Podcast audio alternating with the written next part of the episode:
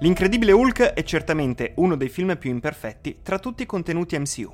È stato un fallimento lato critica e lato pubblico. Lo sappiamo noi, lo sa la Marvel e lo sa Edward Norton che ha completamente abbandonato il progetto Marvel. Questa è la storia di un fallimento, ma come tutte le storie ha molto da insegnare. Mettetevi comodi perché c'è tanto da dire.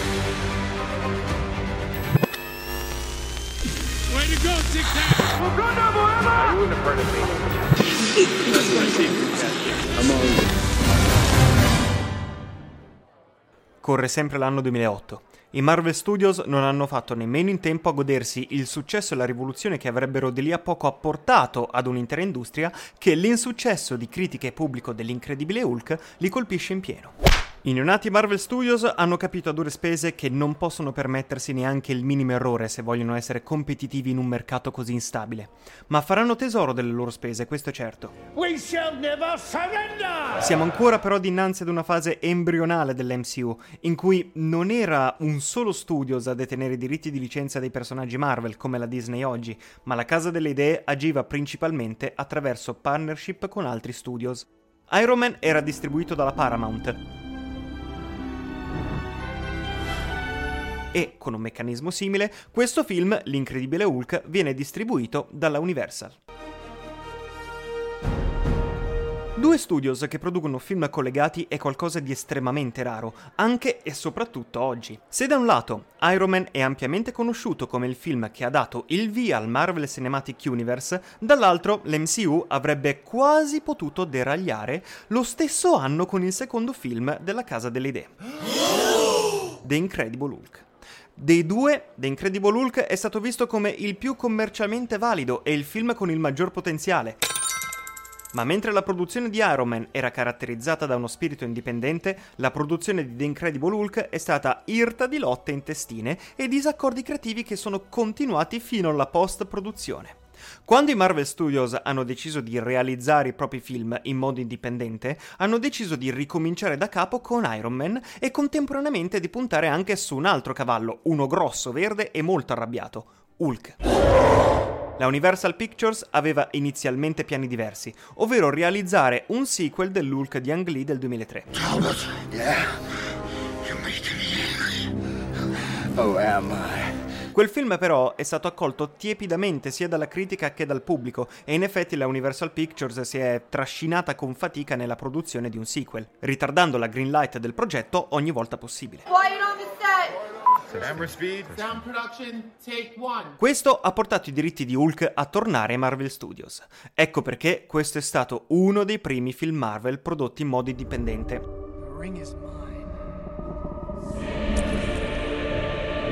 Mentre The Incredible Hulk è stato sì prodotto dai Marvel Studios, che hanno anche investito direttamente per la produzione del film, è stato comunque distribuito dalla Universal.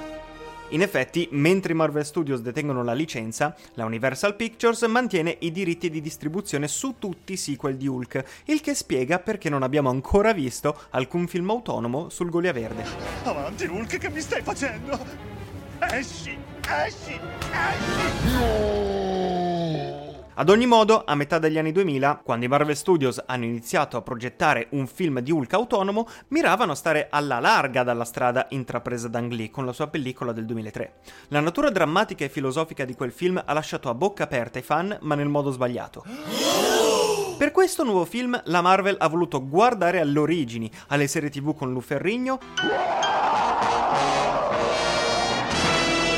e creare un thriller su un uomo in fuga. Non ho ucciso mia moglie. Non me ne frega niente. E il più grande riferimento alla serie con Lou Ferrigno non può che essere l'Hulk spacca che Hulk dice durante lo showdown. Hulk! Per quanto riguarda il regista del film, la Marvel all'epoca aveva già parlato con Louis Leterrier della direzione di Iron Man. Action! Ma quel lavoro è andato a John Favreau. Alla Marvel piaceva abbastanza Letterier, tanto da offrirgli l'incredibile Hulk. Il co-sceneggiatore di Electra X-Men Conflitto Finale, Zack Penn, è stato il primo sceneggiatore a bordo e ha scritto molteplici bozze, guadagnandosi infine il credito unico per la sceneggiatura del film. Tuttavia, la sceneggiatura è il punto di partenza in cui le cose iniziano a farsi interessanti. Quindi, quando i negoziati con Edward Norton sono iniziati, la sceneggiatura era ancora incompiuta. Questa per Norton è stata un'opportunità per aiutare nella costruzione della storia. I contributi alla sceneggiatura portati da Edward Norton rimangono oggetto di dibattito, poiché la Writers Guild of America si è schierata con Penn nell'arbitrato, da qui l'accredito come unico sceneggiatore. Ma gli attori sul set hanno notato che Edward Norton stava scrivendo durante le riprese, dato che il film ha continuato ad evolversi mentre Letterier e Norton avrebbero combattuto per rendere il film più cerebrale, mentre la Marvel, d'altro canto, ha spinto per rendere il film più commerciale. Per Norton la prima metà del film è davvero sua e la seconda metà è il film di Hulk tanto voluto dallo studio. Le voci dietro le battaglie creative, dietro le quinte di The Incredible Hulk, non eh, sono diventate davvero pubbliche fino alla post-produzione, che pare sia stata piuttosto tumultuosa. Uno dei principali punti di contesa era la scena di apertura. La scena vede Bruce Banner camminare tra i ghiacci dell'Artico finché a un certo punto estrae una pistola. Lo stress fa prendere a Hulk il sopravvento, che sputa il proiettile. Letterier ha detto che questa apertura era troppo forte per la Marvel, questo ovviamente si può dire solo grazie alle interviste rilasciate da Letterier su Collider. I fan Marvel più attenti certamente hanno notato che il Bruce Banner di Mark Ruffalo fa un'allusione a questa sequenza durante The Avengers. E la scena eliminata è tuttora presente nel Blu-ray. Ma questo è tutto ciò che resta di questa stesura. Ci sono stati grandi scontri tra Norton, Letterier e la Marvel durante la post-produzione, poiché Norton e Letterier hanno fatto pressioni per un film più lungo e cerebrale, mentre la Marvel voleva un taglio più snello che si muovesse molto più velocemente a livello di ritmo. All'inizio dell'aprile del 2008, prima che Iron Man diventasse un successo mondiale e due mesi prima che l'Incredible Hulk arrivasse nei cinema, è emersa la voce che i disaccordi tra Norton e la Marvel erano diventati così gravi che l'attore si sarebbe rifiutato di partecipare alla promozione del film se non fosse stato soddisfatto del prodotto finale. Norton ha dichiarato pubblicamente di essere stato orgoglioso della sceneggiatura che ha scritto, apparentemente spiegando di essere soddisfatto della versione del film che è stata girata, sotto la sua guida creativa, ma non di quella che era stata creata nella sala di montaggio. I rumor ruotavano attorno al fatto che Norton e Letterier volevano un film dalla durata di circa 135 minuti, ma i Marvel Studios hanno accorciato la durata portandola a 112 minuti. In effetti, durante i round con la stampa, Letterier ha affermato che ben 70 minuti di filmati sono stati tagliati fuori dal film. C'è stato un grande sforzo per collegare l'Incredible Hulk al più ampio universo cinematografico Marvel dopo il cameo di Nick Fury, alla fine di Iron Man, anche se rimane una delle scene post-credit più dimenticabili e prive di senso della storia dell'MCU. Letterier dice di aver avuto un giorno solo per girare con Robert Downey Jr., e la scena vede Tony Stark incontrare il generale Ross di William Hart, che lo informa che una squadra è stata messa insieme. Sembra una cosa attaccata un po' con lo sputo, vero? E infatti lo è. L'Incredible Hulk è uscito nelle sale il 13 giugno 2008 e mentre Norton e company hanno cercato di sminuire i disordini eh, definendoli come esagerati, il fatto che Norton abbia partecipato solo a eventi stampa selezionati e si sia rifiutato di parlare dei disaccordi creativi la dice molto lunga. Così come il fatto che durante lo sviluppo di Avengers la Marvel ha deciso di rielaborare una nuova versione di Bruce Banner, ma il rilascio di The Incredible Hulk non è stato un disastro alla fine. Il film è arrivato a 55,4 milioni di dollari al botteghino, superando le proiezioni, e ha ottenuto risultati migliori rispetto all'Hulk di Ang Lee del 2003. Passiamo ora alla struttura del film.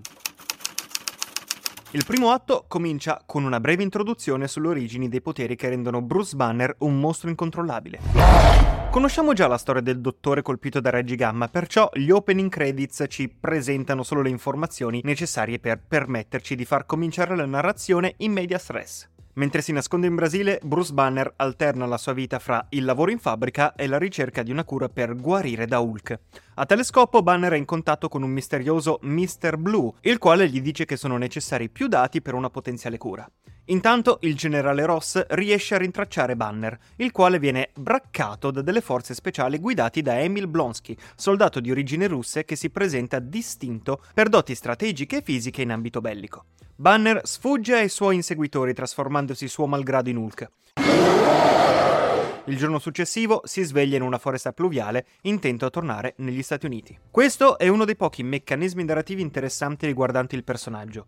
Come dirò in seguito, rappresentare Hulk sul grande schermo e sul piccolo schermo è estremamente difficile ed i momenti più efficaci con cui possiamo empatizzare con il dottor Banner, trasformatosi nel mostro verde, sono proprio quelli in cui diventa nolente una minaccia per i suoi assalitori o per persone innocenti. In narratologia, il passaggio dal primo al secondo atto è sancito dal cosiddetto varco della soglia, il momento in cui l'eroe affronta la prima sfida sconfiggendo quello che Vogler chiama guardiano della soglia. In questo caso il guardiano della soglia è Hulk stesso, la minaccia che Banner cerca di trattenere ma che per via di conflitti esterni emerge portando caos nella vita del dottore. Nel secondo atto, Betty Ross, storica fidanzata di Bruce Banner, aiuta il fuggitivo dandogli rifugio e aiutandolo nella ricerca dei dati necessari per far sì che il misterioso Mr. Blue possa sviluppare una cura.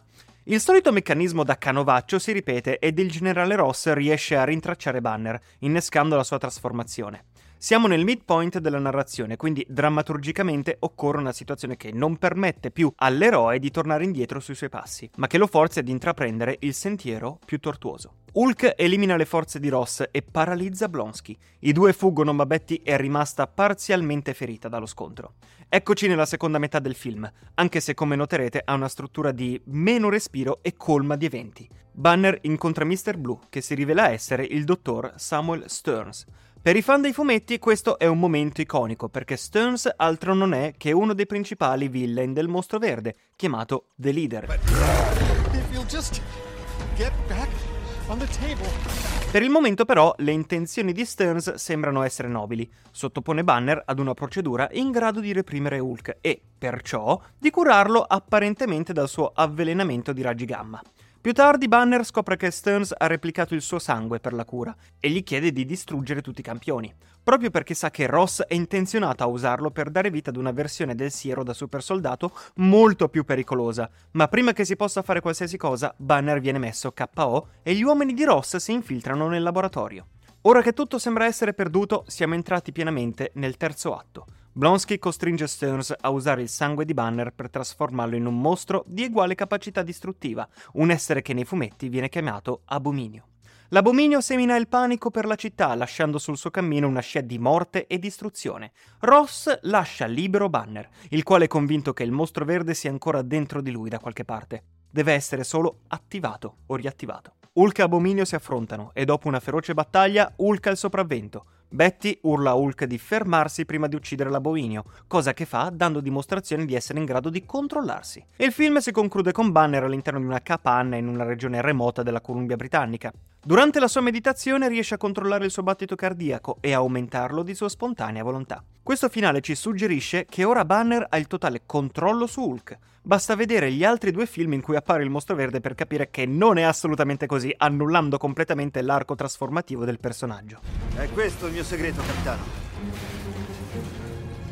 Sono sempre arrabbiato. La prima cosa che ha fatto certamente storcere il naso al pubblico è l'aspetto di questo Hulk. Ha un look stranamente desaturato, tant'è che il colore della pelle appare molto simile a quello dell'acqua di uno stagno piuttosto che ad un buon verde acceso, ma per fortuna l'MCU correggerà il tiro non appena ne avrà l'occasione. Anche i muscoli non sono uniformi al corpo, ma costruiti come se fossero delle striature. Un lavoro di certo atroce da parte dei VFX artist, che produce un effetto abbastanza repellente alla vista, o almeno non adatto ad una figura eroica, per quanto mostruosa possa essere.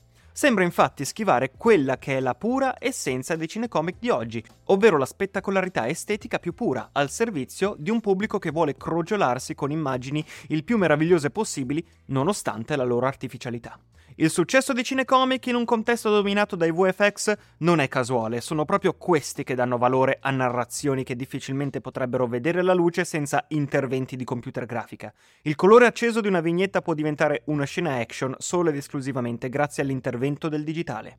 Il cinecomic è a tutti gli effetti il frutto più puro della tecnologia digitale degli effetti speciali. Roll sound. Rolling. Sound production take two. Il film è davvero un disastro su tutta la linea, nonostante abbia ricevuto un ranking maggiore dell'Hulk di Ang Lee sui siti di Audience Score. Questo dimostra quanto il pubblico fosse stato infastidito dalla scelta di Ang Lee di sacrificare l'azione in favore di un approccio più intimista e psicologico al personaggio, tanto da apprezzare un approccio più action abbastanza raffazzonato come in questo caso.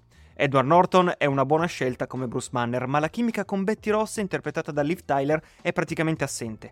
Tim Black Nelson nei panni di Stearns poteva anche funzionare, ma uno screen time così ridotto da essere costretto a passare da brillante scienziato a pazzo squilibrato nell'arco di una singola scena. Quando si scopre la sua ossessione per il sangue di Bruce Banner, tanto da averlo replicato senza il suo consenso, mettendo a rischio il genere umano. Purtroppo a questo personaggio viene riservata quella che forse è la battuta peggiore dell'intero Marvel Cinematic Universe. The mixture could be An abomination. Inoltre, il personaggio viene contaminato accidentalmente dal sangue di Hulk, dando quindi un'origine ad uno dei più celebri villain fumettistici del Mostro Verde, ma che purtroppo, visto l'insuccesso del film, non ha avuto alcuna apparizione, per il momento. E sottolineo per il momento. In generale, entrambi i film di Hulk hanno dimostrato la difficoltà di trasporre un uh, simile personaggio su schermo. Il pubblico ha un notevole investimento umano ed empatico verso un personaggio come il Dottor Banner, per poi vederlo trasformarsi in un brutale ed irrazionale mostro realizzato in CGI che distrugge qualunque cosa ostacoli il suo cammino. È chiaro che il pubblico ha un'altalena di emozioni non indifferenti a livello empatico, e quindi l'intrattenimento nel vedere un simile personaggio sta solo nell'action più brutale cosa che qui non è nemmeno efficace. L'inquadratura in cui vediamo Iron Man direttamente da dentro l'elmetto dell'armatura serve proprio a questo, a ricordarci che sotto quel mascherone di CGI c'è un essere umano con conflitti, difetti, piani d'azione e obiettivi. Infatti, le scene che funzionano di più sono quelle in cui Hulk non è l'eroe, ma un ostacolo o una minaccia per altri personaggi, per persone innocenti. Quando compiono azioni eroiche, i supereroi mantengono la loro umanità e la regia cerca di far percepire questa cosa attraverso qualche trucco per ricordarti quanto questi dei siano gli stessi esseri umani con cui hai empatizzato precedentemente. Farlo con Hulk è praticamente impossibile se non trasformandolo nel professor Hulk come è successo con Endgame. Ecco quindi perché non è stato realizzato alcun film sequel standalone con Hulk, perché questo personaggio funziona solo come spalla dell'eroe o come personaggio secondario, non come protagonista che porta sulle sue spalle l'intera emotività del film. L'antagonista non è caratterizzato da una particolare complessità, e ancora una volta il lato oscuro dell'eroe è il lato più oscuro del protagonista, quello che ha paura di diventare. Il problema è che questa cosa non rientra in uno schema ben definito. Mi spiego, Bruce Banner non ha mai avuto nessuna titubanza. Vuole liberarsi di Hulk, vuole liberarsi di quella forza distruttiva dentro di sé e questo lo vuole fare ad ogni costo e non gli passerà mai per la testa di accettare questo lato di sé. Al contrario, l'antagonista Blonsky vuole quello che ha Banner e perciò diventa l'abominio. È l'opposto dell'eroe, certo, ma funziona fino ad un certo punto, perché è un lato oscuro che il protagonista non ha minimamente preso in considerazione. Quindi non è narrativamente forte, non è legato al conflitto centrale ed il villain ci sembra totalmente estraneo alla vicenda. In pochi l'hanno notato, ma uno dei collegamenti principali tra questo film e tutti i futuri progetti MCU è proprio lo Shield. Vediamo solamente il logo per pochi secondi, ma è proprio la tecnologia dello Shield che permette al generale Ross di intercettare le comunicazioni fra Banner e il dottor Samuel Sters. A ciò si aggiunge anche un altro easter egg molto interessante. Quando Blonsky si sottopone al siero del super soldato, vengono menzionati i raggi vita, realizzati dalla Stark Industries, ovvero gli stessi raggi utilizzati per attivare il siero di Capitan America. E poi non potevano di certo mancare le armi che il governo degli Stati Uniti richiede alle Stark Industries per mettere Hulk fuori gioco, fallendo miseramente. Per esempio come i furgoni con i raggi a ultrasuoni, ridotte in macerie dal mostro verde dopo pochi secondi. Ed infine la scena post-credit con Tony Stark ed il generale Ross. Di per sé la scena non ha molto senso nella continuity, perché sembra come dire che il team degli Avengers che Stark sta formando voglia mettere Banner fuori gioco piuttosto che reclutarlo. Anzi, sembra quasi che voglia reclutare il generale Ross nel team. Ma al di là di tutto, il fatto che questi film si siano incrociati costruendo un vero e proprio universo narrativo non è una cosa da poco. Consideriamo inoltre che a quel tempo i Marvel Studios stavano realizzando i loro film attraverso partnership con altri studios, incrociando Paramount ed Universal, due mondi completamente diversi. Nonostante il fallimento della pellicola, siamo davanti ad un ulteriore passo senza precedenti verso una completa rivoluzione dello show business.